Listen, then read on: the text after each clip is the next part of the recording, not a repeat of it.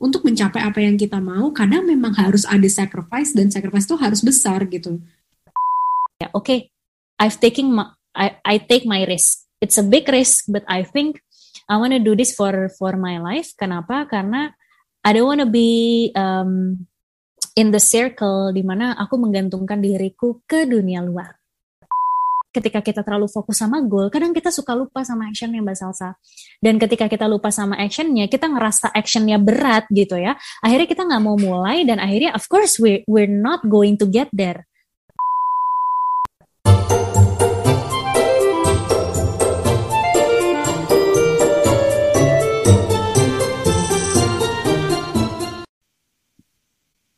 Halo teman-teman jadi dewasa 101, balik lagi bersama aku Salsa. Kali ini aku ketemu dengan salah satu bintang tamu. Aku membawa bintang tamu yang namanya Mbak Anes. Halo Mbak Anes. Hai Mbak Salsa. Ya, halo Mbak. Thank you banget udah mau gabung hari ini, sharing-sharing sama teman-teman pendengar jadi dewasa. Jadi, teman-teman, Mbak Anes ini adalah salah satu karir coach yang ada di perusahaan tempat aku kerja sekarang kayak gitu. Jadi hmm. Mbak Anis ini udah biasa banget ya Mbak ngebimbing orang dari yang tadinya bingung sampai mereka bisa dapat kerja ya kan? Iya. udah, aduh, udah puluhan. Mungkin kayaknya kalau dihitung udah lebih dari lima puluhan kali ya Mbak ya. lima puluh orang yang dibantu sama Mbak Anes di dari di Revoy doang nih ya. Dari mulai awal uh, yeah. sampai mereka dapat kerja gitu. Iya, nah, kurang lebih sih. Kurang lebih ya, Mbak. Iya, dan kerennya lagi, jadi teman-teman di rumah, jadi Mbak Anes ini backgroundnya memang uh, dia adalah dulu kepala departemen dari people ya, Mbak ya? Uh, talent acquisition, uh, jadi manajer untuk rekrutmen. Manajer untuk rekrutmen di perusahaan yes. yang juga gede banget ya, Mbak Starbucks ya dulu. Betul. Iya, dan sekarang Mbak Anes memang um, dia mempunyai kayak dia ngasih service kepada orang-orang nih yang mungkin karir coaching mau cari kerja atau juga ada juga orang-orang yang mungkin kebingungan dalam menentukan karir ya Mbak? Yes, exactly. Nah, mungkin Mbak Anis boleh cerita dulu nih Mbak, kira-kira apa sih Mbak biasanya kebingungan-kebingungan uh, kaum-kaum muda Cela atau kita-kita semua gitu ya dalam menghadapi karir itu apa Mbak biasanya pertanyaan-pertanyaannya? Oke, okay, thank you Mbak Salsa. Uh, senang banget bisa diundang ke sini dan buat uh, sharing-sharing kali ya gitu. Jadi um, banyak sih Mbak Salsa jujur kalau misalnya ditanya tentang hmm. masalah apa sih yang biasa dihadapin gitu. Dan aku rasa setiap orang emang punya dalam arti pain pointnya sendiri gitu ya. Yeah. Nah, beberapa yang aku temuin itu mungkin kalau aku bisa uh, klasifikasiin, uh, aku kategoriin itu yang pertama lebih ke arah fresh grad nih Mbak Salsa. Jadi hmm. ada kebingungan-kebingungan yang biasanya dialamin sama anak fresh graduate tuh akan berbeda sama yang uh, udah experience gitu ya. Nah, yang udah experience ini nanti pun akan kebagi-bagi lagi nih Mbak Salsa. Ada yang misalnya dia pengen dipromosi, ada yeah. yang dia pengen switch career, yeah. ada yang dia pengen jadi full time mom, ada yang pengen bangun bisnisnya sendiri, mm. ada yang pengen uh, misalnya uh, mungkin uh, sorry itu saya habis di PHK kemarin gara-gara COVID, COVID terus bingung ya. gitu kan. Sekarang abis ini gue harus ke mana gitu. Hmm. Nah uh, kalau fresh grad tadi itu mungkin lebih ke arah kayak aku nggak tahu apa yang aku suka, aku nggak tahu apa yang aku bisa di luar sana tuh apa sih pekerjaan yang cocok buat aku gitu yeah. kan. Terus aku nih harus ke mana sih gitu? Apakah aku harus uh, apa apply ke multinational company atau enggak gitu kan hmm. apakah aku harus apply ke startup atau enggak gitu yeah. kan aku tuh cocok nggak sih kerjanya tuh di mana gitu jadi kalau Mbak Sasa ngomongin pertanyaan wah jujur banyak banget gitu so uh, dari sini sih kalau buat aku artinya uh, everyone uh, needs to define their own problems ataupun pain point gitu hmm. sebelum mereka bisa mendiskusikan profilnya karena kalau misalnya gitu ya mau ngajak diskusi tapi uh, apa namanya misalnya gitu ya uh, aduh ya nggak tahu mbak ya gitu deh ya gitu deh gitu ya kita kan hmm. mau bantu susah juga gitu ya mas yeah, ya gitu jadi bener banget. jadi at least dengan tahu uh, entah pain point apa ataupun pengen pengen ke mana sih gitu ya uh, pengen ke arah mana itu tuh biasanya bakal bisa uh, apa namanya kita coba diskusiin gitu. Yeah. Tapi at, at least at least nggak harus kayak oke okay, kalau gue tahu mau ke sini ya kalau udah tahu ngapain ngapain career coaching gitu kan yeah. sebenarnya kadang-kadang tapi kalau misalnya kayak ragu-ragu gitu sebenarnya gue punya beberapa pilihan nih mbak misalnya gitu ya. I don't know which one to choose. Nah kadang-kadang decision making seperti itu uh, orang nggak nggak sedikit nih Mbak Salsa yang misalnya benchmarking dari eh kalau di luar katanya bagusnya begini yeah. atau iya. kalau kata ibu aku tuh begini gitu ya jadi kayak berdasarkan faktor eksternal tuh ngerasa kayaknya yang cocok buat aku tuh gini deh soalnya katanya ini katanya itu gitu kan bener, nah sedangkan yang nanti ya bakal ngejalanin kan diri sendiri gitu jadi uh, biasanya gitu ya uh, di dalam sisi coaching itu setelah understanding pain point ataupun apa sih yang pengen diraihnya gitu ya kita akan fokus ke diri sendiri nih Mbak Salsa kayak hmm. eh sebenarnya apa sih yang yang emang lo mau gitu ya kenapa kenapa harus dengerin kasarannya kata teman-teman lo kenapa harus yeah. dengerin apa kata role model lo gitu kalau lo punya sesuatu yang berbeda kira-kira gitu sih Mbak Salsa gambarannya Iya, iya, dan mungkin ini ya Mbak, maksudnya secara konteks. Jadi um, kita pernah riset juga gitu Mbak. Jadi ada salah hmm. satu survei di Indonesia yang ternyata dia tuh menemukan kalau 70 bahkan sampai 80 persen orang uh, mahasiswa di Indonesia itu tuh dia merasakan mereka tuh salah jurusan gitu mbak. Hmm, benar. Belajar gitu kan dan memang ya jadi kayak udah udah kuliah dia baru ngerasa kenapa ya? Kok gue ngambil jurusan ini? gitu. Gue kayaknya tuh sebenarnya nggak tepat di jurusan ini gitu. Cuma karena hmm. satu dan lain hal akhirnya ya dilanjutin aja kan mbak. Sampai lulus sayang uangnya dan lain sebagainya gitu kan. Kayak lanjutin aja deh sampai uh, sampai lulus gitu. Dan um, itu memang fenomena yang banyak banget terjadi di um, kita kita di Indonesia gitu ya Mbak ya. Karena yes. mungkin mulai dari budaya juga kayak tadi Mbak Anes bilang tuntutan eksternal. Kayak misalkan dari kita uh, masuk SMA gitu kan mau milih IPA atau IPS itu aja kan sebenarnya udah ditentuin dari gurunya. Nilainya bagus yang mana nih? IPA ya kalau bagus masuk IPA kalau enggak ya udah kamu kayaknya kurang ini deh kalau di IPA masuk IPS gitu. Tapi kita itu kayak jarang banget dibiasakan untuk bertanya ke diri sendiri, untuk mengenali ke diri sendiri sebenarnya apa sih yang kita mau gitu, ya nggak sih mbak? Jadi Setuju. decision making kita dari dari kita kecil gitu ya, itu tuh sangat um, tergantung banyak dari iya banyak influence dari faktor-faktor eksternal gitu, dan mungkin selain itu hmm. juga karena dorongan sih mbak, aku ngelihatnya juga ya, karena misalkan hmm. nih dulu gitu ya mbak, kasusnya misalkan di um, di kasus aku pribadi gitu. Aku kerja hmm. di suatu perusahaan multinasional yang kalau dari luar tuh dipandangnya wah keren banget nih fresh grad bisa masuk ke situ, udah mumpuni, udah yeah. bagus lah karirnya gitu kan. Nah, wah pada saat aku ngerasa kayaknya ini tuh nggak cocok kerjaan ini buat aku gitu. Itu tuh biasanya respon dari orang-orang sekitar kayak misalnya dari orang tua aku gitu ya, kayak yang ya sayang dong orang tuh susah mau masuk situ gitu kan, Mbak. Jadi Iya iya iya iya. Ya kan?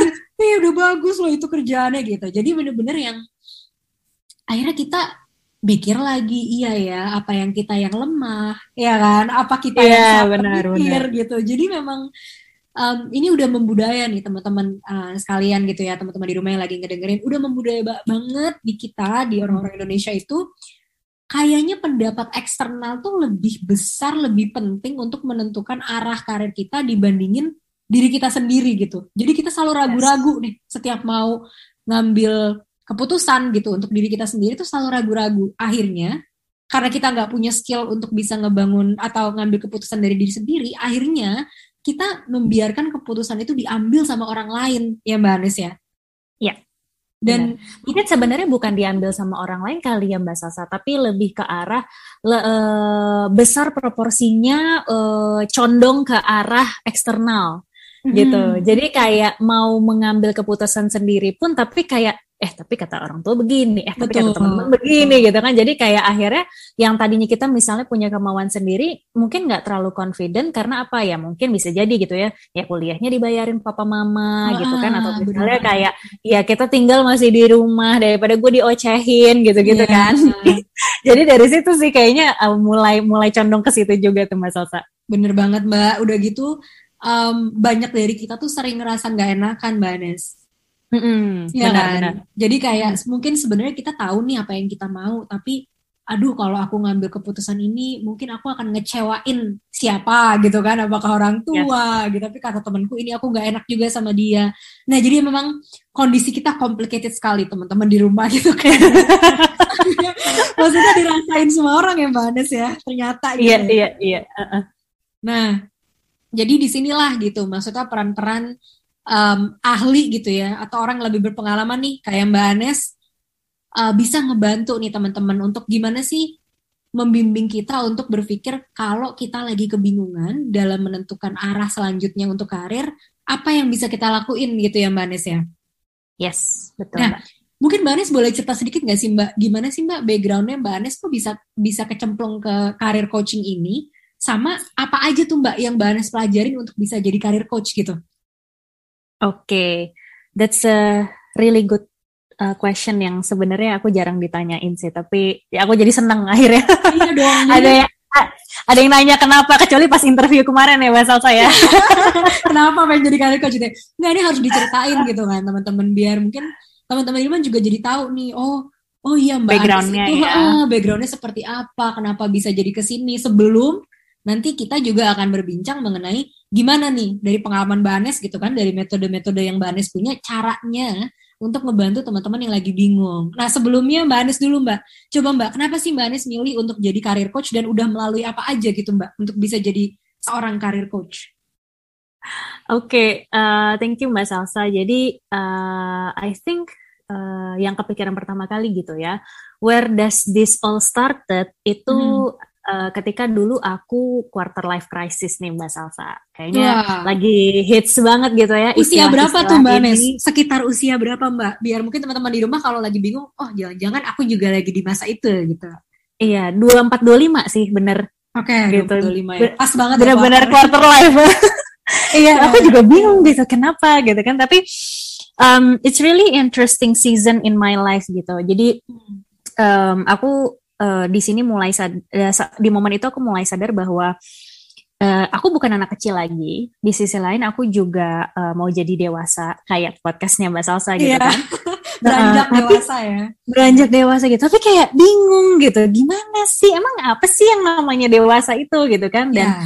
kasarannya nggak pernah ada manual book yang benar-benar ngasih tahu gitu. Apa sih itu dewasa? Pun eh, kasarannya kalaupun mau dapat wisdom wisdom dari orang tua tapi mungkin udah beda zaman jadi nggak terlalu relevan gitu kan oh. sama, sama kakak-kakakku sendiri pun mereka juga uh, udah beda zaman juga gitu karena beda usianya cukup jauh belasan tahun gitu yeah. jadi kayak um, di momen itu tuh aku sempat super galau dan super bingung kayak uh, aku berada dalam persimpangan hidup gitu ya, di mana uh. aku harus memilih apakah aku mau menikah. Apakah yeah. aku mau sekolah lagi atau aku mau ngejar karir gitu. Hmm. Itu tipikal hmm. banget tuh biasanya kalau kalau kalau ya apa namanya isunya lagi raising up banget gitu kan antara relationship love gitu-gitu di sisi yeah. lain atau mau karir banget atau di sisi lain mau uh, apa namanya pursuing education gitu kan dan waktu itu tiga-tiganya muncul gitu.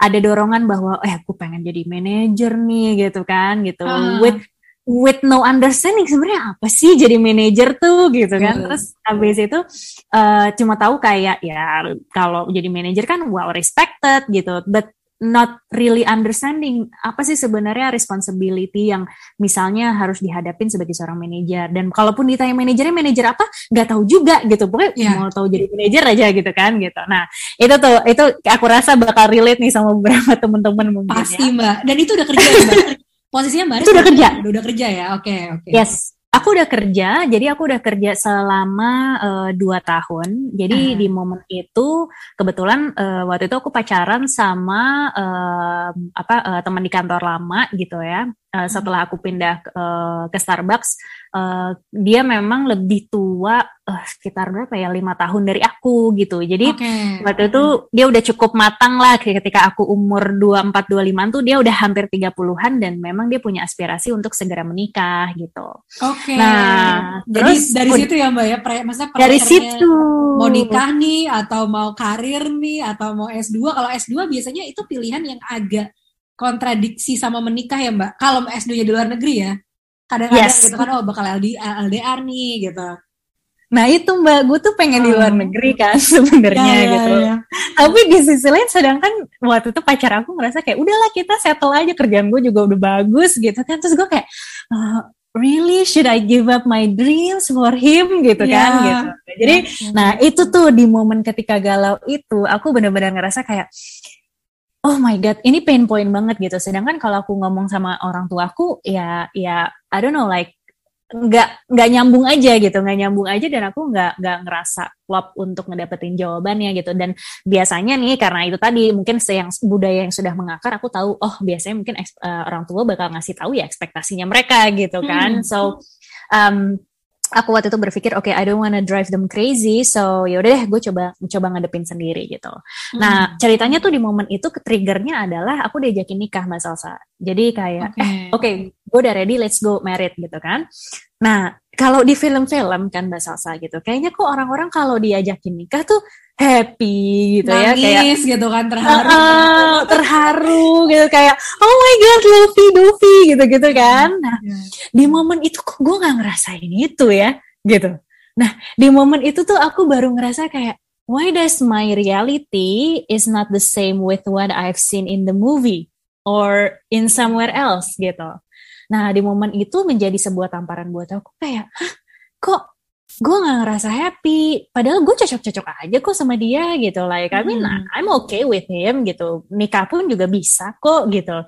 Yeah. tapi bukan yang kayak ah, gue mau banget gitu kan. Terus kayak aduh gimana ya? Gitu. Pokoknya kayak galau-galau lah waktu itu. Nah apa yang akhirnya aku sadarin tuh Mbak Salsa kenapa uh, apa saat itu aku lagi bingung dia nanya jawaban oke okay, gue lo gue kasih waktu deh lo mikir dulu gitu. Oke okay, gue sebenarnya pengen masih pengen S2 gue masih pengen ini gue masih pengen itu gitu kan. Tapi dia pengen cepet-cepet nikah punya anak gitu. Udah di momen itu tuh kayak uh, for the first time in my life gue harus making decision yang memang hard.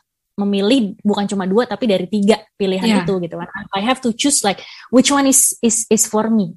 Nah di momen itu aku ngerasa kayak oh my god I I never know apa mau gue gitu Mas Salsa. Iya. Jadi ketika di momen itu aku sadar kayak apa sih yang gue mau ya gue mau S2 tapi gue mau nikah juga kok tapi gue mau kerja juga kerja kok juga. gitu. Pengennya semuanya ya.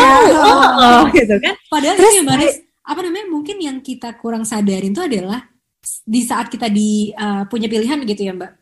Itu banyak banget sebenarnya saat kita memilih satu, itu kita kehilangan yang satunya gitu. Maksudnya di momen itu mm. gitu ya. Jadi kalau memang yeah. kita milih nikah, ya memang di saat itu ya mungkin S2 bukan jadi concernnya nih karena kita akan mungkin membangun rumah tangga apa mungkin nanti yes. nanti kita lakuin lagi gitu kan atau yes. kalau mau nikah tapi um, sama karirnya harus ini ya susah juga karena kan itu semuanya pilihan itu butuh waktu kan mbak butuh waktu energi yes. attention yang besar gitu untuk bisa komit ke pilihan itu gitu ya Exactly. Yeah, nah, yeah, waktu yeah. itu kayak ibarat kata kasarannya big commitment kan gitu. Hmm. Whatever, whatever that I choose is gonna be big commitment gitu. Dan waktu itu aku cuma berpikir gini kayak oke, okay, um, jawaban saat itu aku punya feeling jawabannya nggak ada di luar sana. Karena kalau aku tanya ke orang tua aku, pasti mereka share ekspektasi mereka. Kalau aku tanya ke teman-temanku, mereka pasti kayak, ya, ya bagus dong, gitu. Kayak yeah. yang, ya itu tadi, gitu. Kayak, ya bagus dong, lo, lo nikah aja. Kapan yeah. lagi ada yang ngajakin yeah. lo nikah, gitu kan. Tuh lo juga baik-baik aja, gitu. Kayak, no, no, no, this is not the answer that I'm looking for, gitu. Dan di momen itu, aku cuma sadar gini, kayak, um, I think I've been influenced with so many things in my life dan di momen itu aku ngerasa oke okay, I think I need to step back gitu. Nah, yeah. for the first time in my life, aku ngerasa kayak, oke, okay, I just want to be alone. I, I, I don't want to be with anyone else. I just want to be alone because um, I want to talk to myself. Waktu itu aku akhirnya ada hmm. ada semacam panggilan, kayak gue harus ngobrol deh sama diri gue sendiri. What do I want? Gitu. Nah, waktu itu I I don't know what what the name is, tapi saat itu aku ingat ceritanya sosok galau gitu Mbak Salsa. Oke, okay, hmm. di usia ke-25 persis nih gitu. Oke, okay, gue uh, apa namanya mau, mau merayakan di Bali sendirian gitu ya. Gue mau di pantai, oh. gue mau galau gitu-gitu kan. Tahu nggak ujung-ujungnya apa?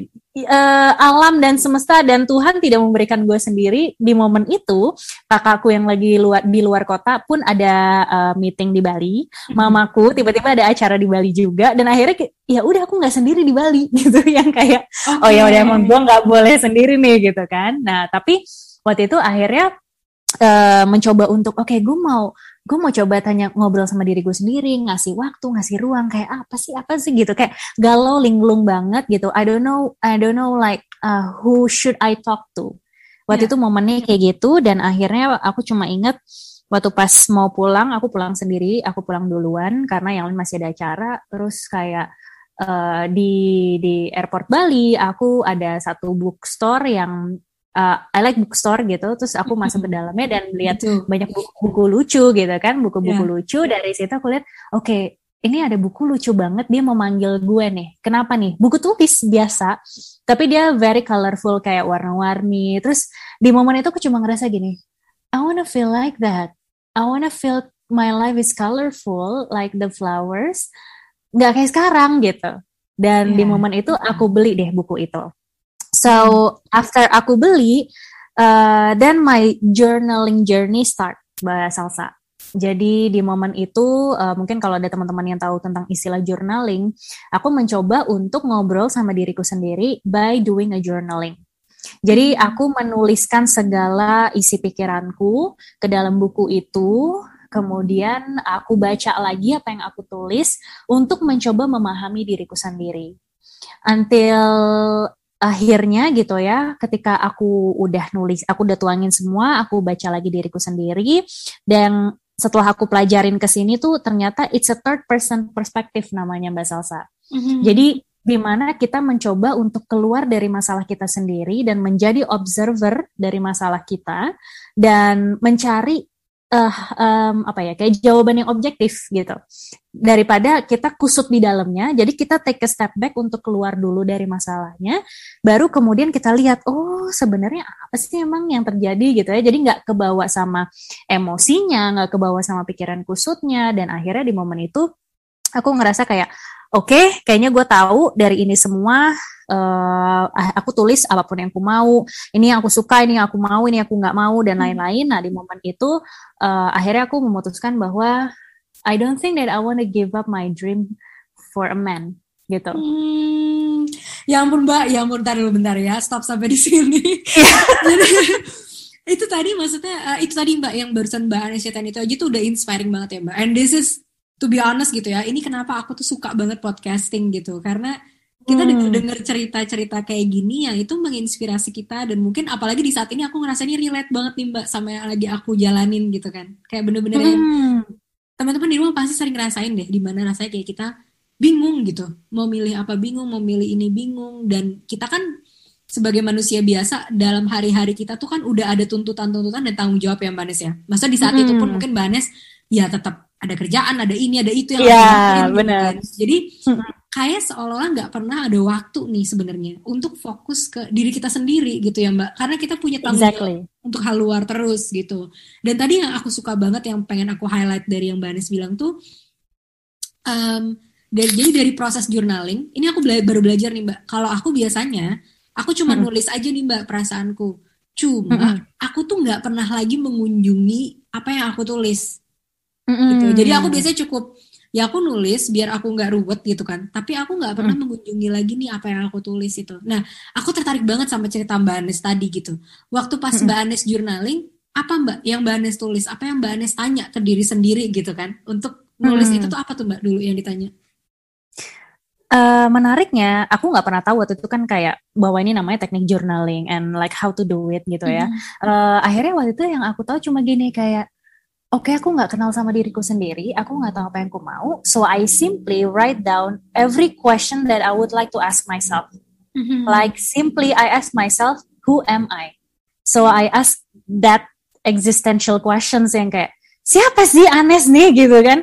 Buat apa sih mm-hmm. Anes ada di dunia ini? Kalau kalau ini ya maksudnya kayak kalau misal kita mau mikirin yang lebih deep gitu ya daripada yeah. sekedar ya hidup, kerja apa gitu ya. Tapi yeah uh, in that moment aku ngerasa I I need a, uh, I long for something else gitu. Aku pengen kenal diriku sendiri, aku pengen tahu aku siapa, aku pengen tahu kenapa aku ada di dunia ini, kenapa manusia hidup dan lain-lain gitu loh. Jadi kayak there are so many questions pop up in my head um, yang aku ingin tanyakan dan aku simply tulis dulu semua pertanyaannya. Uh, to that point, aku pun juga akhirnya oke okay, semua pertanyaan gitu. Pokoknya uh, pertanyaan kayak udah capek, udah udah udah udah uh, keluar semua, oke okay, aku jawabin satu persatu. Dan itu momen yang sebenarnya nggak sebentar sih Mbak Salsa. Itu yeah. aku sekitar 10 bulanan uh, journaling gitu ya. Back and forth back and forth gitu. Uh, apa sih namanya? Oke okay, mentok di sini oke okay, tinggalin dulu besok besok datang lagi revisit yeah. lagi kemarin gue nulis apa terus kemudian ada perkembangan apa gue ada pertanyaan apa lagi yang belum kejawab gitu gitu kan. Dan sampai akhirnya setelah 10 bulan baru akhirnya aku bisa connecting the dots dan bisa menjawab bahwa I don't wanna give up my dreams for him. Hmm. yang sebenarnya waktu itu aku udah putus juga sih gitu. Tapi tapi okay. uh, eh, saat itu aku nggak yakin kayak uh, aduh uh, if this is this the right choice? gitu. Kayak gue rela nggak ya dia nih dia nikah sama cewek lain? gitu. Pokoknya yeah. masih ada tuh ketakutan ketakutan yang kayak gitu kan gitu. Dan tapi the moment when it becomes really clear Mas Elsa ketika aku kon um, aku baca lagi semua jawaban-jawaban aku aku try to connect the dots between all of my confusions gitu ya. Di momen itu ketika aku tahu bahwa um, I want to put myself first uh, that I want to pursue my dream uh, to have a better education because I because kenapa gue harus nggak ngambil edukasi? Just because like the man asked me for gitu. Mm-hmm. kayak kayak di momen itu aku ngerasa empowered gitu. Empowered yang kayak uh, ya kalau gue punya mau gue juga punya hak dong untuk pursuing what I want gitu kan. Mm. toh sebenarnya orang tua aku pun juga mendukung aku mau S2 gitu. Orang tua aku pun juga mendukung mau nikah gitu. So waktu itu aku cuma berpikir gini oke okay, gue masih muda and I don't wanna like have a big commitment right now gitu. Gue waktu itu juga nggak yakin yakin amat 100% kalau he is the guy gitu kan. akhirnya kayak uh, gitu. Terus akhirnya kayak ya udahlah gitu. Uh, udahlah gue nikmatin aja perjalanan gue sambil ya udah ketika udah tahu tuh momen oke okay, like I wanna I wanna pursue um, master degree dulu gitu ya baru kemudian nanti gue nikah deh gitu. Daripada uh, gue uh, apa namanya itu tadi kejadian hal yang sama gitu. So ya udah ketika momen itu dapat aha momennya tuh mbak Salsa hmm. tuh kayak it becomes crystal clear dan nggak tergoyahkan. Mau orang ngomong apa Nes lo kenapa nggak jadi nikah? Nes lo kenapa nggak? Mau sama ini kenapa nggak mau sama itu? Ya gue mau S2 dulu uh, tuh cowok mau nggak nerima gue S2 mau tuh cowok mau nungguin gue nggak? Kalau nggak mau ya ngapain? Gitu kan? Karena because I know what I want. And in that moment aku ngerasa aku respect diriku sendiri mbak Salsa. Kayak oh okay I will not lowering down my standard because of someone someone else is maybe insecure or maybe we don't have the same vision. Saat itu aku cuma itu jawaban dari kenapa it didn't work out uh, from my side with with mm. my ex because we have a different vision dia maunya ke mana gue maunya ke mana terus gue berpikir ya kan gue mau hidup sama dia kan berpuluh-puluh tahun ya masa hmm. gue visi dari sekarang aja udah beda terus gue paksain gitu kan yeah, dan ya iya. udah yeah. akhirnya di momen itu pertanyaannya berkembang lagi akhirnya kayak the vision gitu. So what is your visionness in life? Nah baru deh makin panjang lagi ceritanya. Anyway ini jadi kepanjangan ya mbak sama. Ya nggak apa-apa mbak. Kita lagi ini nanti um, apa namanya?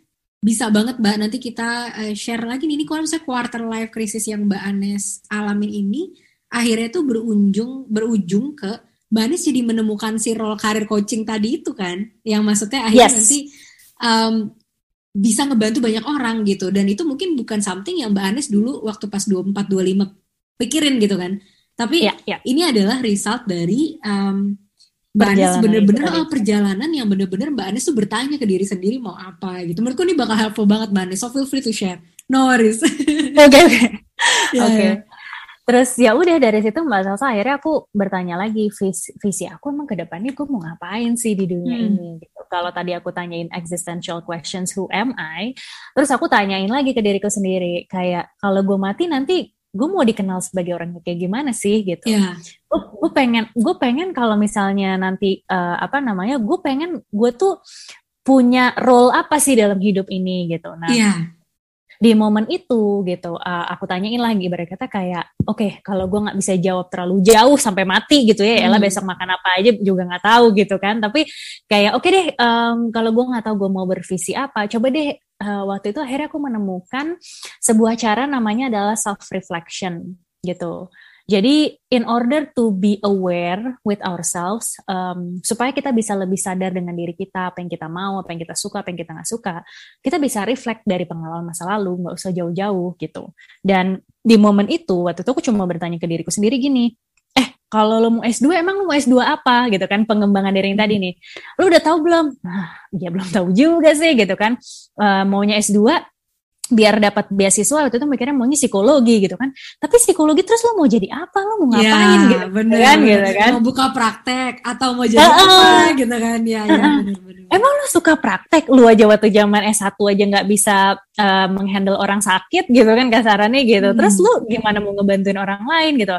So those those apa ya conversation like going on with myself yang aku nggak mencoba hanya sekedar apa ya uh, mikirin itu di kepala doang, tapi itu semua aku tuangin di jurnal aku gitu. Jadi I talk with myself dengan menuliskan itu uh, dan akhirnya waktu itu uh, setelah si 10 bulan itu baru akhirnya juga aku ketemu bahwa oh actually I have a I have a a purpose that I wanna pursue.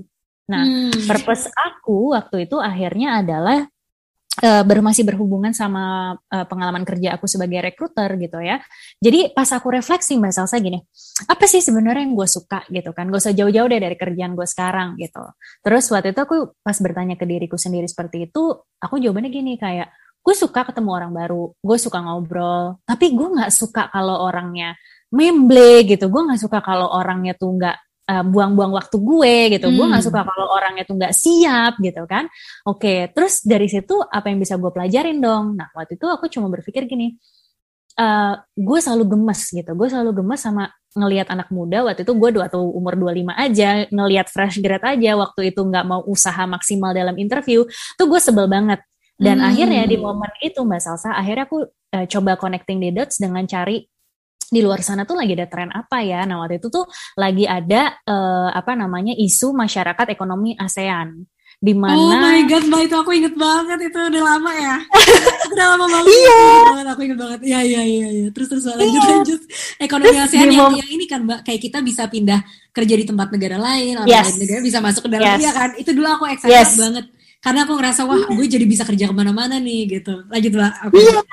Nah di momen itu Mas Salsa aku mikir gini kayak masyarakat ekonomi ASEAN. Kalau kayak gini ceritanya mah yang ada orang-orang di luar dari luar negeri yang masuk doang Datang. ke Indonesia gitu kan. Nggak ada orang Indonesia yang bisa keluar kalau udah kasaran yang kualitasnya masih kayak gini nih gitu. Nah, di momen itu Uh, terus aku coba refleksi lagi kan, aku aku trying to find a pattern gitu, karena di dalam psikologi biasanya uh, kita percaya manusia itu punya uh, pattern of behavior gitu ya, yeah. perilaku yang berulang. Nah di situ aku coba memahami, eh perilaku gue yang berulang dalam hidup tuh apa sih gitu, dan kebetulan waktu itu tiba-tiba aku ingat gitu refleksi ke momen-momen gue pas lagi interview gue bisa capek ratusan orang. Tapi kalau gue ngomong, gue ngasih training, kayaknya kok berapa jam sehari tuh gue nggak capek-capek ya. Nah, hmm. di momen ketika aku bisa comparing my own experience Mbak Salsa, jadi bukan compare diri dengan orang lain ya gitu. Yeah. Tapi compare my own experience, oh ternyata dibandingin interview, kok gue lebih semangat buat ngajarin orang ya gitu. So in that moment I realize gitu, kayak ada lagi waktu itu uh, aku dapat uh, apa namanya uh, another dots yang aku connect itu adalah aku selalu ngerasa kayak uh, aku resonate banget sama Nelson Mandela tuh dia bilang kayak kalau lo mau uh, apa namanya fixing uh, humanity gitu ya atau hmm, fixing a generation yourself, ya. yes uh, uh, dan dan start from education gitu hmm. nah di momen itu tuh aku realize gini kayak I think what I like my cause would be uh, something that has to do with education gitu kayaknya mungkin in the future uh, aku tanyain lagi tuh ke diriku sendiri, Nes, Nes, lu tuh kalau 10 tahun lagi jadi rekruter lagi masih mau nggak sih? And then like my heart cepet banget bilang, gak, gak mau. Gitu, gitu. langsung, gak, gitu. Gak, kan. mau. Terus aku tanya kan gitu, lah kenapa kok kamu nggak mau Nes gitu kan? Terus waktu itu dia, dia cuma jawab kayak, uh, apa namanya capek capek gitu. Pokoknya ada ada ada ada ada ada sisi diri yang jawab bilang capek nes capek jadi interviewer gitu. Terus apa dong yang ngebuat lo capek? Apa yang ngebuat lo seneng ngelakuinnya? Apa yang ngebuat lo selalu bertenaga gitu kan? Yeah. nah di momen itu when I realize kayak oh I like to educate someone. Waktu itu cuma taunya education. Akhirnya aku coba untuk oke okay deh ya udah gue arahin diri gue ke arah education aja. That's why kayak pas aku bingung bingung kan kayak oke okay, gue nggak tahu gue mau mulai dari mana karena gue punya aspirasi education ya udah gue educate aja mbak gitu kan yang tadinya hmm. udah coba mau kuliah ke luar negeri tapi ya memang belum jodoh nggak dapat dapat beasiswa terus waktu itu cuma berpikir oh masih ada dananya masih ada kesempatannya ya udah deh S2 sendiri di di ya, di Jakarta gitu kan and then I decided to uh, take business karena aku di dalam uh, visi aku waktu dulu lulus kuliah tuh aku pernah nanya ke diriku sendiri, eh lu tuh lima tahun, 10 tahun, uh, 15 tahun lagi tuh lu mau ngapain sih gitu. Dan yeah. waktu itu aku bikin, bikin kayak 10 tahun lagi gue mau jadi ini, 15 tahun lagi gue mau jadi ini gitu ya. Nah waktu itu aku memang ada aspirasi pengen punya bisnis, even though like I don't know how, I don't know what itu what, apa. gitu ya, how, what, uh, gimana. What, gitu. how, why ya uh, gitu. Pokoknya I, I, I just know like I, I just wanna have a business, like gue nggak tahu deh pokoknya gimana caranya. Nah di momen itu aku cuma inget mimpiku aja sih Mbak Salsa sebelumnya gitu kayak oke okay, if you're not uh, if you're not sure with psychology whether or not lo mau praktek sebagai psikolog and then you know just just take business gitu yang emang lo pengen gitu dan supaya lo lebih tahu lebih kenal pikiran lo lebih terasa gitu kan wawasan lo lebih terbuka and then hmm. I take my master degree gitu nah nah Mbak, hmm. mungkin uh, kita stop sampai situ ya. Tadi yang aku pengen banget gitu ya Mbak, pengen banget highlight dari cerita Mbak Anes, teman-teman di rumah adalah kadang tuh kalau kita nggak tahu nih ya apa yang kita mau tadi Mbak Anies bilang bagus banget di satu poin adalah manusia itu sebenarnya adalah terbentuk dari pattern-pattern kebiasaan. Jadi hmm. pola-pola kebiasaan kita di masa lalu gitu kan. Kalau kita hmm. lagi nggak tahu apa yang kita mau, kita mau arahnya ke mana, sebenarnya kita tuh bisa mengeliminasi jawaban kita itu tuh dari hal-hal yang kita nggak suka tadi kalau dari cerita yang Mbak Anes gitu. Yes. Jadi misalkan tadi kan Mbak Anes di awal cerita ya, aku pengen aku pengen gak jadi manajer gitu. Dan dia bertanya gitu ke diri sendiri. Oh iya, oke, okay. jadi manajer talent acquisition itu kan tugasnya berarti nanti akan interview dan segala macam gitu ya Mbak ya. Dan mm -hmm. aku suka gak sih interview orang gitu? Enggak. Nah, dari situ berarti tereliminasi kan. Oke, okay, berarti option untuk lanjut ke TA mungkin itu bukan sesuatu yang mau aku pursue long term nih. Yes. Itu ya Mbak Anes ya. Terus uh, uh, tadi uh, uh, ceritanya juga tuh, aku mau S2, terus Mbak Anes apply-apply beasiswa belum keterima nih. Gitu kan. Nah, itu juga hmm. jadi tereliminasi nih pilihannya. Nah, jadi sebenarnya yeah. dari si tadi yang Mbak Anes evaluasi ke diri sendiri, jawaban-jawaban yang tidak, itu sebenarnya justru ngedirect kita ke arah yang mungkin kita mau gitu ya Mbak. Karena sebenarnya yeah. susah kan ya Mbak, kalau kita nanya diri sendiri, kita tuh maunya apa? Mungkin kita juga nggak punya jawabannya ya Mbak. Makanya tadi kita yeah eliminasi dari yang kita nggak suka dulu gitu kayak yes yes yes karena ya, memang lebih ya. gampang untuk identify yang kita nggak suka sih daripada yang kita suka karena kita mungkin dari kecil nggak pernah ditanyain, nggak pernah dibiasain lah untuk tahu gitu apa sih yang kita suka, apa sih yang kita yeah. mau gitu. So I guess the the very make sense adalah bukan kalaupun mau comparing, please don't compare yourself with others, but compare yourself to your past gitu. Mm. Dibandingin sama masa lalu kamu gitu, apa yang kamu suka dan kamu nggak suka dan abis ini kamu mau ke mana gitu. So it's okay to have to have aspiration gitu, punya mimpi mimpi tuh justru menurut aku harus banget gitu. Yeah. Karena honestly speaking, Mbak Salsa, kalau aku sekarang gitu ya, the power of uh, aku nulis dan journaling, ketika aku reflect lagi setelah perjalananku lima tahun, abis uh, apa namanya, abis dulu waktu lulus kuliah uh, memprediksi gitu ya. Oke, okay, gue lima tahun mau ngapain, 10 tahun mau ngapain, 15 tahun mau ngapain gitu ya. Yeah. Di saat itu ternyata li, setelah aku check in lagi in like my five uh, years goal, five year goals gitu ya hmm. ternyata turns out checklist semua gitu yang I don't know what it names kalau kalau di, di dunia apa The wellness wellness zaman sekarang kalau nggak manifestation apa manifesting gitu-gitu yeah, kan gitu. Yeah, yeah. So I I don't really know what I want. Waktu itu aku cuma dulu pas muda aku pernah dengar gini, if you really want something gitu, lu harus uh, taruh itu di kamar uh, di dinding kamar lo. Kenapa billboard billboard ada di jalan meskipun orang nggak pernah lihat? Karena uh, ternyata gitu there's a power of uh, penglihatan di subconscious atau di ujung mata gitu.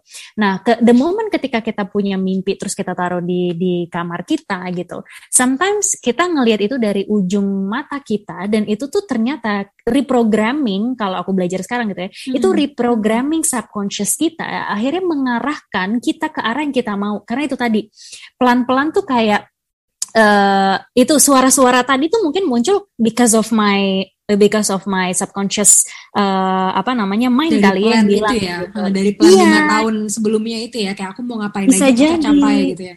Ya. Iya. Iya iya mbak. Lanjut mbak. Uh, terus terus tadi oke. Okay.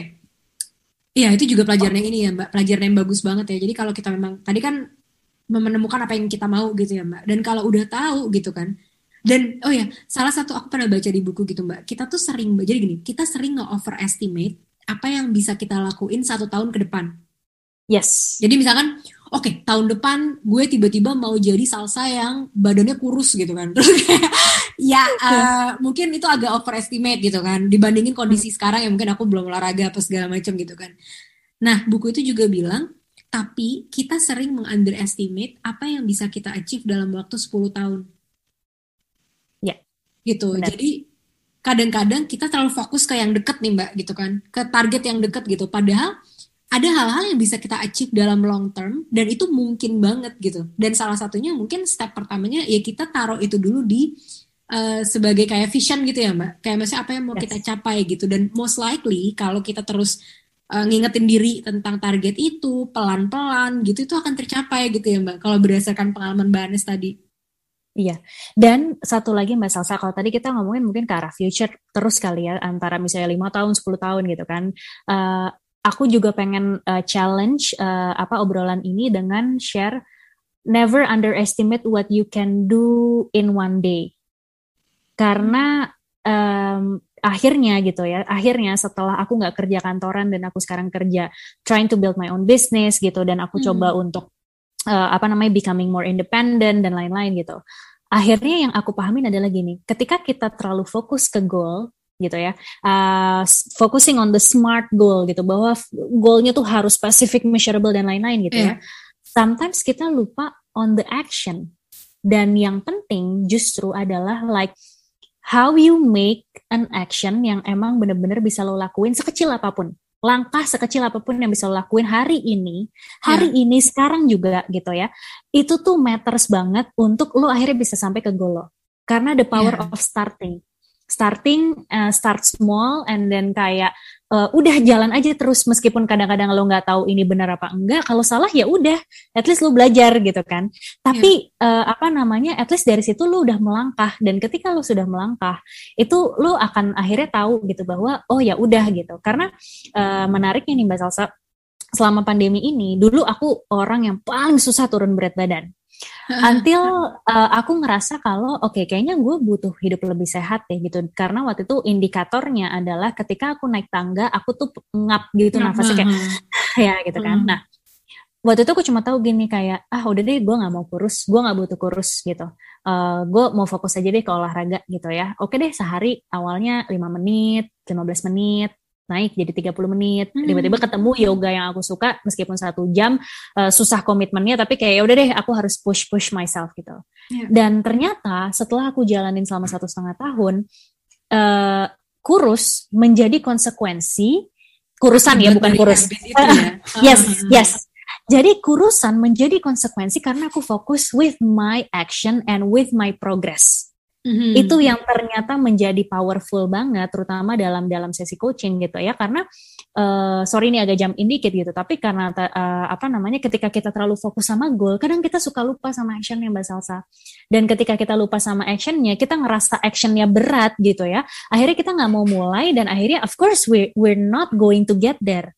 Tapi ketika kita bisa ngelakuin uh, rumus aku adalah do something that is small, joyful, and consistent ketika kita mau ngerjain sesuatu tuh kayak rasanya mudah, menyenangkan dan dan bisa kita lakukan secara konsisten, maka apa yang kita mau itu akan menjadi konsekuensi atau akibat mbak dari usaha kita. Dan itu tadi kayak tiba-tiba kecil-kecil eh, tadi ya? Yes, kecil-kecil uh, tadi gitu kan? Uh, uh, eh udah nyampe sini aja nih gitu.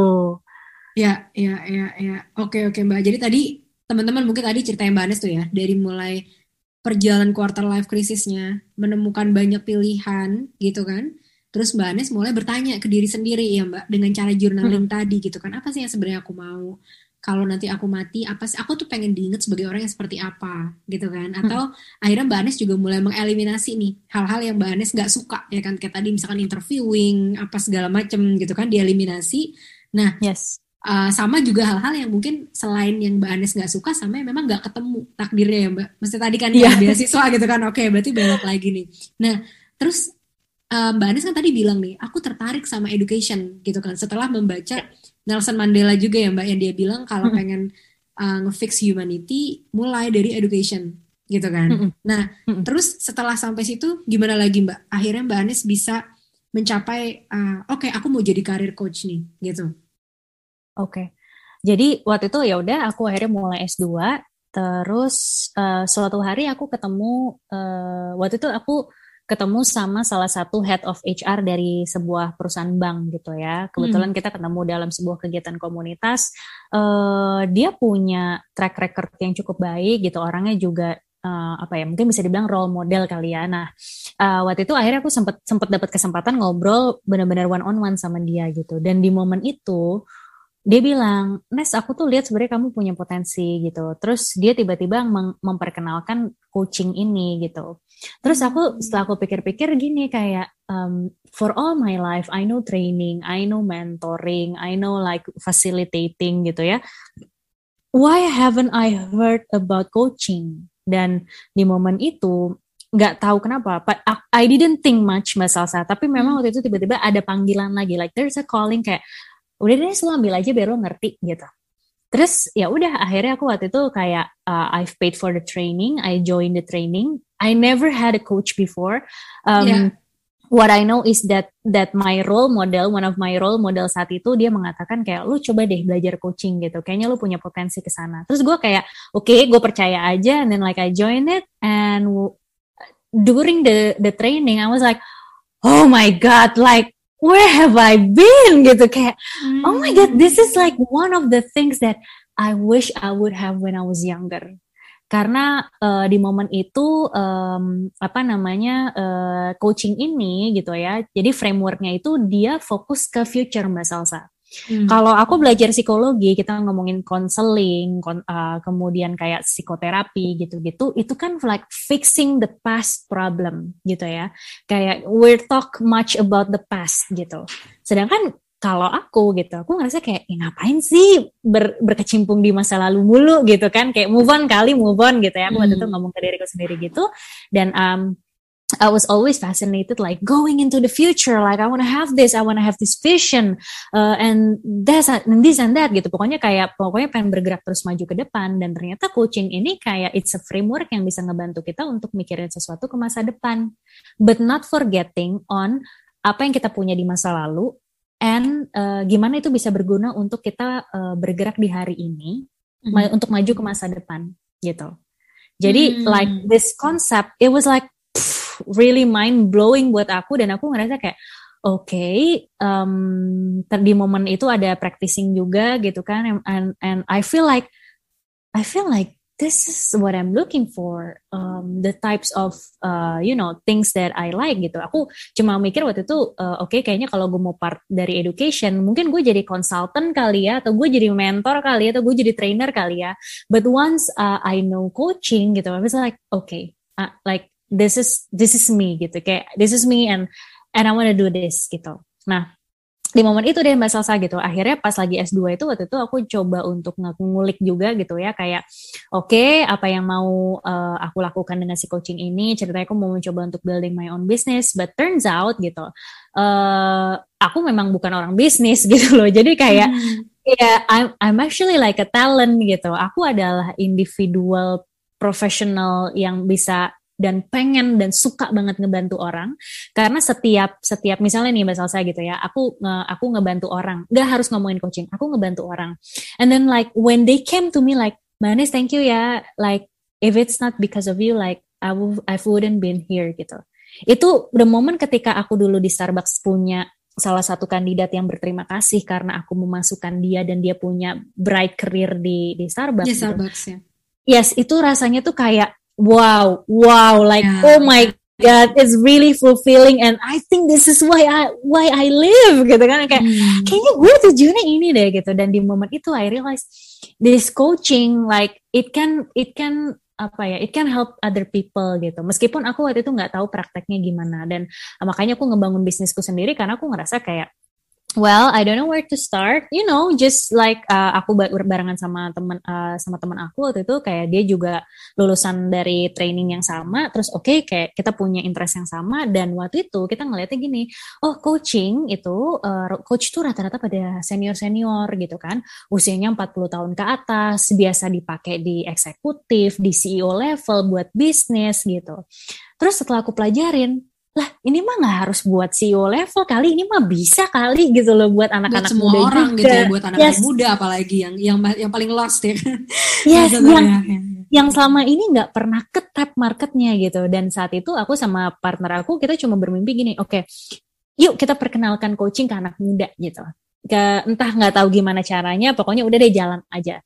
Dan ya udah waktu aku sambil kuliah waktu itu cuma berpikir oke okay, like let let's do this for fun gitu ya. Kayak oke okay, kita yang penting uh, apa namanya dapetin orang-orangnya kita praktek aja. Kalau misalnya memang masih pro bono waktu itu oke okay, kita pro bono dulu gitu kan. Nyari jam terbang perfecting the the the method portfolio gitu. ya, ya membangun portfolio, portfolio. sambil yes. memperbaiki metodenya gitu ya. Oke okay, oke. Okay. yes, jadi jadi Maris lu ngelakuin ini for free dulu nih ya setelah di training yeah. tadi karir coach. Oke okay, terus terus Ya, terus nah waktu itu sebenarnya waktu itu emang dia fokusnya lebih ke arah life coaching aku pun juga waktu itu nggak tahu mbak Salsa kayak oke okay, ini coaching menarik bisa untuk menyelesaikan segala problematika hidup gitu. Biasalah hmm. kalau anak-anak baru baru lulus kuliah kan kayak udah paling tahu semuanya gitu kan sama hmm. halnya gitu. Waktu itu aku kayak selesai training oh ini bisa dipakai buat ini buat itu.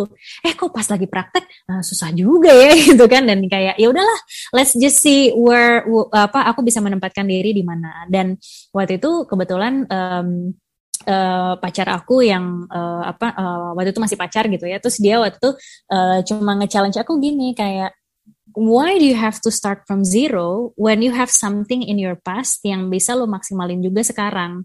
Jadi hmm. kenapa aku harus jadi coach yang life coach uh, sedangkan harus mulai lagi dari nol meskipun aku suka gitu ya. Uh, tapi sedangkan ada ada pengalaman di masa lalu yang itu akan berguna untuk di perfecting dengan metode coaching ini gitu. Terus gue kayak, ya juga ya gitu. And I was like challenge um, gimana aku bisa ngecombine pengalaman aku di masa lalu sebagai recruiter yang which is it just make sense gitu kan? Yeah. uh, aku gemes sama anak-anak muda terus kemudian sekarang coaching itu adalah cara untuk ngebantu orang ngobrol diskusi yang lebih terstruktur gitu kan? Supaya akhirnya orang ngerti ya udah akhirnya aku combine gitu. Dengan background recruiter kemudian uh, apa namanya I'm a I'm a uh, certified coach gitu ya udah it's just make sense that I'm becoming a career coach. Dan dan di momen ketika um, aku mulai menentukan niche aku finally tiba-tiba ada lowongan dari Revoyu and it was like jadi career like, coach. Yes like universe came to me. Gitu kayak oke okay, ini jalanku gitu. Dan ya udah akhirnya we met gitu kan and then like uh, like from talking to you ya aku juga inget lah gitu di momen waktu itu apa namanya uh, Revoyu nyari karir coachnya yang lebih ke arah user side ya aku dengan pedenya gitu kan bilang kayak Mbak Salsa come on gitu. Who do you think is the best person to help yeah, you with yeah. this? gitu kan gitu selain dari user lu pasti akan butuh HR gitu. You've gonna you've you've, you've gonna need my perspective. Karena gue pernah jadi orang yang ngerekrut anak-anak ini gitu. Dan dari situ uh, apa namanya and I'm really passionate in this. I already certified gue udah punya jam yeah, terbang gitu. Dan di di momen itulah yang kayak oke okay, oke okay, oke okay, it fix. Kayaknya emang udahlah lu nggak usah ke mana-mana nih lu diarahkannya ke arah karir coaching gitu. Gitu Mbak Salsa.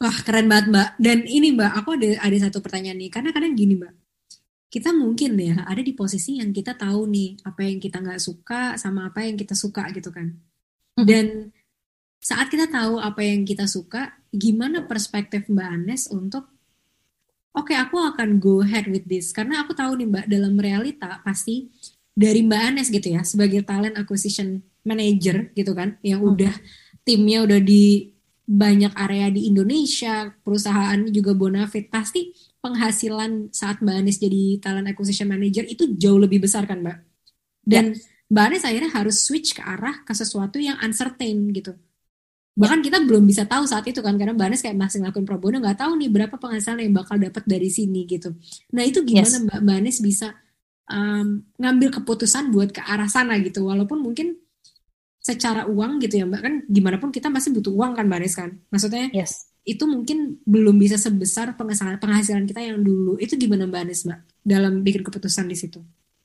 oke okay.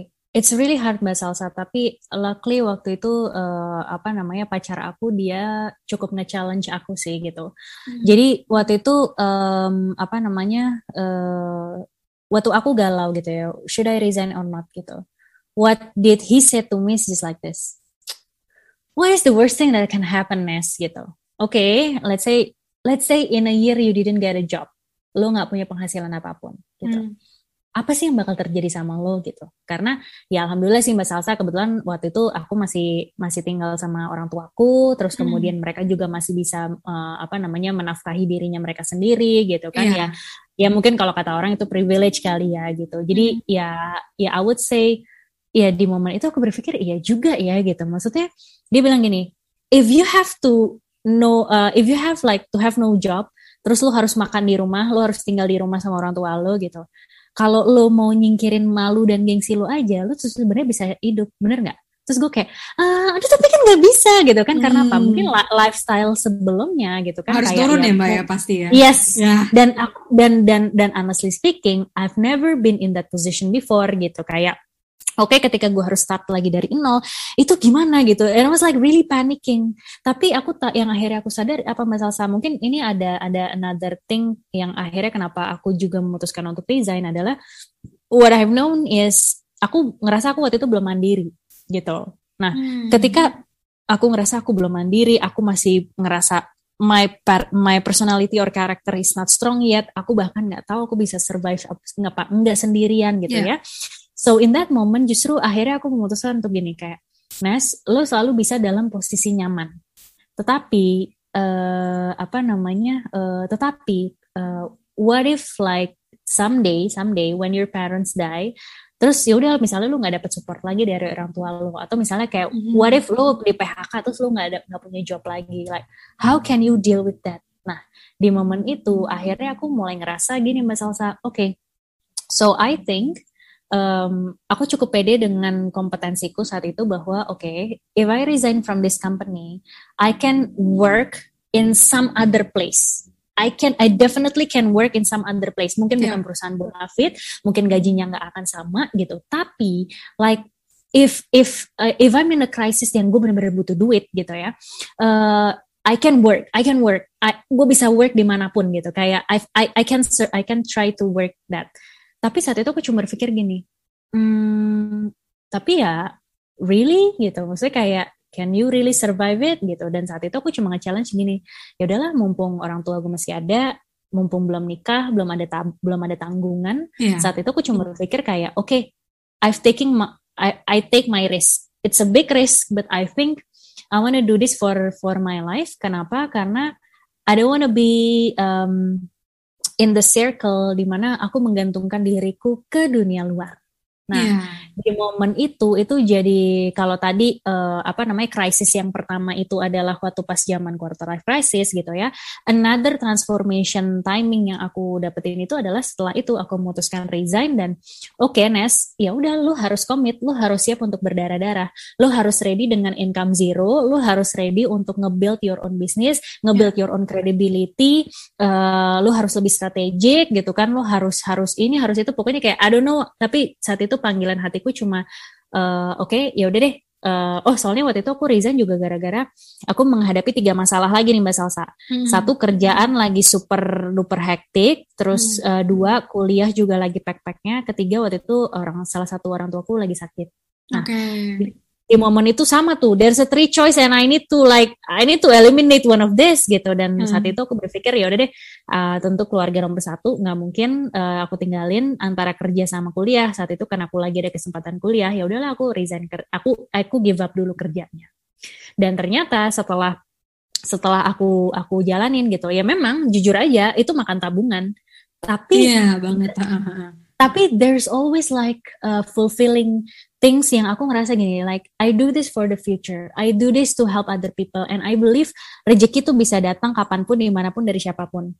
Dan saat itu aku cuma berpikir oke okay, ya udah mungkin ini memang lagi saatnya dalam arti apa ya? Kalau kita ngomongin uh, agak spiritualitinya karma kali mbak Salsa. Jadi kayak selama ini lo uh, apa namanya ya hidup enak gitu ya, lo belajar susah dulu lah gitu kan kasarannya supaya lo you deserve to to manage like money gitu. Karena kalau meskipun aku dulu gajinya misalnya lumayan gitu, abis-abis juga kok mbak Salsa gitu. Yeah. Tetapi tetapi gimana aku terus aku mikirkan kayak ya what if like you know I'm struggling someday terus gue nggak bisa nurunin lifestyle gue so I consciously choose um, this kind of lifestyle gitu ya untuk nggak kerja kantoran, untuk kerja yang memang sesuai dengan uh, apa yang aku mau dengan passion aku dan eventually akhirnya dipertemukan sama Revoyu yang cukup membantu karir aku gitu kan. Dan di momen itu akhirnya aku ngerasa kayak pas ditanya lagi gitu ya, Nes, do you really wanna work a full time job gitu? Ketika ada lah momen-momen lagi kepepet butuh duit gitu ya, hmm. uh, mulai lihat-lihat LinkedIn gitu, terus lihat-lihat uh, apa namanya pekerjaan gitu kan, yeah. terus kayak uh, aku baca job desknya, aku tanyain lagi ke diri aku sendiri, Nes, do you really wanna do this for the sake of the money? Do you really wanna do a full time job? Do you really wanna, oh pokoknya gitulah biasalah aku tanya-tanya lagi ke diriku, and then like the answer is always no And di momen itu sih akhirnya aku realize, oke, okay, uh, I've been uh, trying to build uh, my apa ya, my credibility as a coach for two years, and I know it's still young uh, di, uh, dibandingin sama coach-coach yang lain. Tapi what I'm aiming is that I know that I'm doing this not only for now but also for the future karena hmm. belum banyak coach muda dan dan um, aku ngerasa um, dengan passion aku di education gitu kan. Like entah gimana caranya entah apa gue bikin bisnis sendiri lagi apa gue kerja sama orang lain lagi apa gue gimana gitu nggak tahu yeah. gimana caranya. But what I know is like I wanna do this more. And I believe ketika ketika uh, selama di Revoyu pun gitu ya mbak Sal saya dapetin feedback dari students dan dan ketika mereka bilang gitu kak gue keterima kerja. Itu kayak kayak seneng, seneng banget ya. rasanya iya seneng banget rasanya kayak I can involve in someone's journey to to apa ya namanya to overcome a crisis and then like to be more confident untuk mereka bisa ngeraih apa yang mereka mau and and the day they say thank you the day mereka kasih recommendation itu tuh kayak rasanya tuh kayak you know this is like a purposeful job that I would love to take daripada harus harus kerja full time untuk kasarannya for the sake of the money because um, saat itu aku cuma ngerasa kayak aduh rezeki bisa datang deh dari mana pun dan kapan pun gitu. Tapi um, apa namanya this kind of fulfillment yang selama ini aku cari itu nggak pernah aku dapetin sebelumnya dan sekarang ada di sini uh, my current priority is not to giving it up. Dan aku percaya kayak ya udah lakuin aja. Sama halnya gitu kan dari kemarin-kemarin kalau aku bingung ya udah gue cuma tahu pokoknya ini kayak bagus buat gue udah gue jalanin aja dan nanti yeah. mungkin mungkin akan ada jawaban-jawaban dari keadaan dari Tuhan ataupun dari mana pun gitu yang emang bilang bahwa ya udah nggak usah lakuin ini if I need to change then I need to change gitu bahwa I don't have to be rigid with what I want tapi yeah. rather than trying to apa ya to adapt and evolve uh, apa uh, mengembangkan juga sih gitu evolving uh, my vision gitu uh, apa namanya untuk sesuatu yang aku mau. Jadi ternyata pas aku check in lagi tuh Mbak Salsa ke timeline aku dalam waktu 10 tahun waktu itu aku nulis aku pengen punya career consulting. And uh, currently gitu as a career coaching essentially it's like the career consulting that I've I've I've been thinking before gitu. Yeah. dan kayak kayak oke okay, oke okay, I'm I'm I'm moving towards there I'm moving towards there gitu yang kayak oke okay, I think I'm still on the right track deh kayaknya gitu ya yang yang tapi meskipun kalaupun harus berubah dari karir consulting ya nggak apa-apa but uh, waktu itu karena mungkin aku berpikirnya mengandai-ngandainya dan emang I think that's what I like gitu. Jadi ketika ngejalanin ini tuh kayak udahlah gitu. Maksudnya di momen-momen ini jadi makin sadar kayak eh kita tuh mati bisa kapan pun gitu. Terus lu mau mati dengan dengan kerja keras, badan capek, mentalnya kasarannya drain yes gitu kan. Um, sedangkan misalnya kita besok bisa aja kita mati gitu kan. Atau ya udah gitu. Lu try to enjoy life with actually what you have. Dan ternyata justru yang menariknya buat aku ketika aku jadi coach ini dan emang gak harus kerja full time, aku justru banyak waktu untuk makin mengenal diriku, makin ngeberesin diriku dan I don't wanna give that up. Aku ngerasa kayak kayaknya aku belum selesai deh ngeberesin diriku sendiri dan aku ngerasa if I really wanna help other people, I need to make sure that I also already help myself. Gitu, Mbak. Ya, ya, ya, wah. Super inspiring banget Mbak Nes ceritanya ya. Jadi ini menurutku cerita ini bisa dipakai banget nih Mbak untuk orang-orang yang lagi pada di persimpangan jalan Mbak Maksudnya mm-hmm. secara options hidup dan juga options yang berkaitan dengan karir juga gitu. Tadi banyak mm-hmm. banget tips-tips yang Mbak Anes share mulai dari si journalingnya gitu kan. Terus juga mengeliminasi pilihan-pilihan yang memang ternyata kita nggak suka gitu. Dan tadi aku juga suka banget tuh cara Mbak Anies ngebayangin gitu kan. Setiap Mbak Anies ngelihat satu option, Mbak Anies tuh ngebayangin kalau aku lanjut dengan option ini, apakah aku akan akan seneng gitu ke depannya yep. gitu kan. Dan at yes. the end of the day tadi pertanyaannya tuh bagus banget gitu teman-teman di rumah. Jadi mungkin untuk mencapai apa yang kita mau, kadang memang harus ada sacrifice dan sacrifice itu harus besar gitu. Kayak hmm. kehilangan duit yang stabil setiap bulan, uh, penghasilan berkurang drastis gitu ya Mbak ya. Mungkin ya, karena kan kita ngebangun sesuatu dari awal lagi nih gitu. Dan lebih uncertain, tapi ternyata dari situ malah justru kita dapat hidup yang lebih fulfilling. Kalau dari Mbak Anes tadi gitu ya, dapat hidup yang lebih fulfilling yang sesuai dengan apa yang kita mau gitu. Dan aku dari perspektif dari orang luar Mbak ngelihatnya keren banget sih karena sekarang kayak Mbak Anes udah punya nih portfolionya bahkan Mbak Anes sudah bisa nge-define service apa aja sih yang Mbak Anes kasih gitu kan. So, ada paket-paketnya gitu kan. Berapa sih fee-nya dan segala macam. Jadi sebenarnya I think you reach your dream untuk bisa ngebuat sebuah karir consulting gitu kan. Walaupun yeah. I think you did gitu kan. Dan dan tadi juga Mbak pernah bilang gitu dalam ngebikin bisnis ternyata aku juga nggak tertarik tertarik banget gitu. Aku lebih ke individual fighter orangnya. Gitu kan yeah. Mbak. Dan menurutku itu menarik Mbak. Karena kadang saat kita berpikir kita mau bikin bisnis, kadang-kadang tuh kita kebayang, oh bisnis tuh kita harus jadi CEO. Timnya hmm. harus banyak ya kan. Terus harus ada ini, harus ada itu, harus ada ada ada tim finance-nya nanti ada tim ininya, ada tim ininya. Padahal nggak se nggak harus seperti itu definisinya ya Mbak ya. Iya. Kayak bisnis dengan diri kita sendiri di saat kita yang menawarkan service gitu. Itu juga bisa dikalkulasi di di dipandang sebagai bisnis juga gitu ya Mbak sebenarnya. Iya, benar-benar. Dan itu tapi benar Mbak Salsa maksudnya uh, aku akhirnya dapat realization bahwa kayaknya gue nggak capable deh untuk running a business.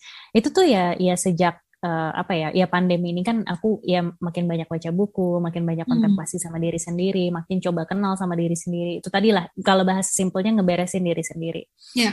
uh, I know it's not easy to actually like putting out my ego dalam arti kayak you know hey I'm, I'm having a business I'm a co-founder of something gitu kan kayak yeah. there's there's an ego there there's an ego there yang kayak ya gue punya ini gue punya itu gitu. gitu kan title-nya yeah. keren gitu kan ya mm -hmm ataupun kayak ataupun kayak kepuasan aja gitu bahwa kayak if I've built something gitu kan tapi hmm. kok ternyata when I'm building something it's actually not as much as impactful as myself nah di momen itu tuh aku ketampar loh mbak Salsa kayak gini kok kenapa ya bisnis gue nggak lebih jalan daripada diri gue sendiri Nah di momen itu akhirnya aku di di di uh, waktu itu aku lagi baca buku juga gitu. Hmm. Ya yang intinya dia mentionnya gini, uh, di luar sana gitu. Lu gini, the only thing that you can control in this life is only yourself. Not even your husband kasarannya yeah, gitu ya Nes. Yeah. Gitu. Even as not even your husband like the only thing that you can control is only yourself. Terus why bother then untuk ngebangun bisnis yang lo lo belum tentu cocok sama partnernya atau misalnya gitu ya in my own experience gitu ternyata ketika uh, aku berpartner dengan orang yang backgroundnya sama persis ya jadinya nggak nggak jalan as a business. Kenapa? Karena ya nggak ada orang bisnisnya gitu kan. Karena orangnya setipe kayak aku semua gitu kan yang yang bikin program atau misalnya yang training atau yang yeah. apa gitu. Nggak ada orang jualannya nggak ada orang finance-nya nggak ada orang yeah. marketingnya gitu. Jadi kayak ya ya no wonder nggak sih bisnisnya tuh nggak jalan? And to actually uh, acknowledge that gitu ya untuk untuk menerima waktu itu untuk menerima kenyataan bahwa ah masa sih gue nggak bisa bangun bisnis gue sendiri? There's an ego speaking apalagi kasarannya kan aku udah ngambil S2 bisnis malu kali nes sama title gitu kan. Hmm. ada tuh mbak salah satu kritik-kritik kayak gitu dalam diriku. Tapi akhirnya waktu itu aku cuma pikirin gini well uh, everyone it's very unique and if I'm not belong into the management team ataupun orang yang nge-manage a business, then what's wrong gitu? Gak apa-apa kan Nes gitu, gak apa-apa kan untuk lo kerja sendiri gitu. Toh lo seneng kan, toh lo hidup yeah. kan gitu lo dengan dengan penghasilan lo sekarang. Toh uh, apa namanya dengan lo misalnya kayak I'm sharing like this, ada orang dengar, they they feel thank you, tiba-tiba waktu itu aku juga pernah ada ada orang dia mau coaching sama aku ternyata dia tahu dapat rekomendasi dari uh, anak yang pernah aku mentoring gitu kan hmm. jadi kayak eventually kayak hey rezeki itu beneran datang dari mana aja ya and it's okay right it's okay like you don't have to make a business because yourself eventually is a business gitu kan yang kayak tadi yeah. Mbak Salsa bilang gitu yeah. dan itu baru baru aku realize kayak Nes oke okay, bukan give up bukan give up tapi kayak Nes lu harus sadar bahwa lu punya kelebihan dan kekurangan. Lu mungkin gak jago untuk manage business, tapi lu jago untuk misalnya, ya aku ada beberapa kekuatan tadi gitu kan, entah dari ngomong, uh, sharing, yeah. mungkin sharingnya jadi inspiring dan lain-lain. Ya udah fokus on your strength rather than you know you want something tapi lu sebenarnya juga juga nggak apa namanya untuk punya capability capability dan capacity-nya tuh masih jauh gitu kayak udah maksimalin aja dulu apa yang lo punya and then like you found someone you find someone yang emang bisa ngebantu lo dari sisi-sisi yang lo nggak bisa gitu dan ketika di momen itu aku aku ngobrol sama diriku sendiri lagi aku coba meyakinkan diriku gitu bener nih Nes lo talent bener nih lo bukan ini gitu ya jadi hmm. ada tuh hmm. momen-momen yang kayak nge-challenge diri sendiri sampai akhirnya kayak ah iya deh gitu. Kayak oh, udahlah gitu. Udahlah gitu. Maksudnya um, lu harus sadar lu harus lu harus aware lu harus awareness gitu. Aku ngomong sama diriku sendiri lu harus awareness bahwa lu punya kelebihan lu punya kekurangan. And it's really okay kalau lu nggak bisa sesuatu. Justru akhirnya dari situ lu bisa ngedefinisiin whether or not ketika lo misalnya mau kerja di mau kerja di mana atau lo mau ikut project mana gitu kan akhirnya kan aku bisa bilang oh kalau kayak gini gue nggak mau deh soalnya ini bukan yang gue suka gitu yeah. misalnya waktu itu ada ada opportunity yang kayak kak mau nggak ngajarin anak SMA terus aku ngerasa kayak uh, aku nggak nyambung nih sama anak SMA, aku kalau misalnya ada opportunity buat uh, ngobrol ke anak kuliahan atau anak-anak early jobbers, aku oke okay deh soalnya aku biasa ngobrol sama mereka gitu. Jadi eventually like I know how to positioning myself in the business world yeah. karena aku paham diriku sendiri gitu. Wah, ya itu bagus banget sih mbak. Iya ya bener-bener bener. Jadi proses mengenal diri sendiri itu akhirnya meng, ini ya mbak maksudnya secara otomatis jadi mengarahkan kita gitu kan apa yang bisa kita lakuin apa yang nggak bisa apa yang kita enjoy apa yang nggak kita enjoy gitu dan akhirnya kalau dari cerita mbak Anis tadi tuh kita jadi bikin uh, peraturan sendiri untuk hidup kita gitu ya mbak tanpa melepaskan definisi-definisi yang lain gitu kan tentang bisnis tentang apa segala macam gitu kan bener-bener ya. Uh, sesuai dengan apa yang kita mau gitu wah Thank you banget Mbak Anes sharingnya Mbak buat topik ini. Menurutku ini super inspiring banget ya kan buat aku juga gitu dan ini mengingatkan aku kembali sama kenapa aku suka uh, podcasting gitu. Hmm.